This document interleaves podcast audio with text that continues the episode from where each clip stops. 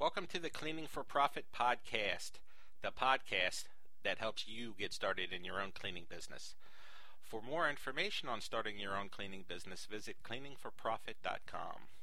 Hi there, my name is Tom Watson, and I'm going to be walking you through this episode.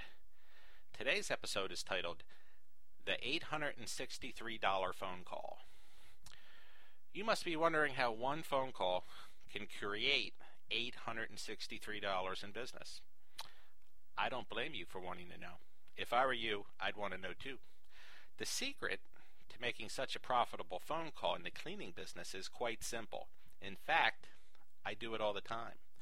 You will be able to as well once you know how. The principle behind making $863 phone calls is quite simple and revolves around giving the customer exactly what they want before you get what you want. Let me explain how this works. You see, we have three competing goals at work when you have cleaning customers. The customers have only one of those goals, which is a clean home or office. You have the other two goals. The first one is to make sure the customer's goals are met, which will make them happy. The second goal of yours is to make more money off that happy customer. Now, most people are quite good at making customers happy, but not so good at maximizing the possible earnings from that very customer. They did all the hard work to make them happy, but did not really get the most from that client, which means they're leaving a lot of money on the table. So, how do you go about this, you must be asking? Well, you could just pick up the phone and tell the customer all the things they need done and to pay you to do it.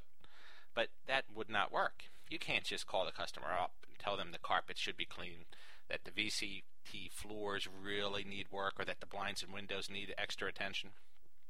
You would be putting your needs ahead of theirs. Not to mention, it comes across rather blatantly that you're just looking for more work. This approach is just too unrefined. You need a better plan. And that plan is quite simple you call them and schedule a walkthrough of their home or office. Explain to them that you are always looking to improve your service. And what better way to do this than to have the two of you stroll through and see how things could be improved? This, of course, will make your customers happy. Remember, their only goal is to keep their place clean. And you get to give them what they want first by performing this walkthrough. The best part is once you give them what they want, you get to ask for what you want, which is more business. While the customer, while with the customer, you get to make mention of the little details that would improve the appearance of their home or office. You get to bring up the fact that the carpets have some new spots on them and should be deep cleaned. You could also speak to the fact that the blinds and windows look a little dirty from the street. Oh, and let's not forget about those VCT floors they look a little scuffed and need some maintenance. Just remember to stay above board on all this and only mention what really needs to be done, because trust is paramount in this relationship. Now, this concept works wonders for your bottom line. You see, you can make a lot of money in the cleaning business just by making customers happy. But you can make an obscene amount of money by maximizing what you earn from each one. You do this by giving the customer what they want first, then by asking for more business in the right way. It's that simple. I just used this technique and made $863. I called one of my customers last week to set up a walkthrough. I usually do this two or three times a year depending on the account. Then this week we met and did a short walkthrough of the facility. We fine tuned a few things, made a few small adjustments along the way to how we service the account, and during this time I made mention that the carpets need some work.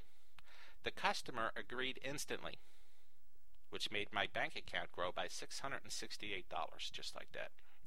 Then I brought up the windows being a little dirty. The customer agreed, but decided to wait on that one until a little later in the year. Now keep in mind that deferred earnings is not a bad thing either. Then the customer brought up the floors before I was even able to. They wanted them scrubbed ASAP. This resulted in another $195 to my bank account. $863 in new business just like that. Not bad for one phone call and 15 minutes of FaceTime with the customer. The real power of this technique is once you get a, bu- a bunch of customers under your belt, you will be making these calls all the time. Before long, you will have more business than you can shake a stick at. I like this method a lot, not only because it works and because it's easy, but because it revolves around giving the customer exactly what they want. You're not bending anybody's arm for more business, and you're not begging for business in any way whatsoever. They beg you, so to speak. This method allows you to grow your business in the most ethical way imaginable, which is by making them happy and asking for more work only after you give them what they wanted, which is simply a clean home or office.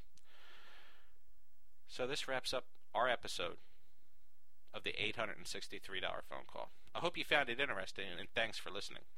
Be sure to check back next week for our next episode. For more information on how to start your own cleaning business and make those $863 phone calls for yourself, I encourage you to visit my blog at cleaningforprofit.com. Click on the blog section for my latest posts.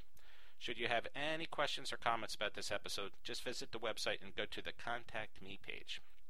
I look forward to hearing from those of you who touch base, and I'll talk to the rest of you next week. Thanks again for tuning in.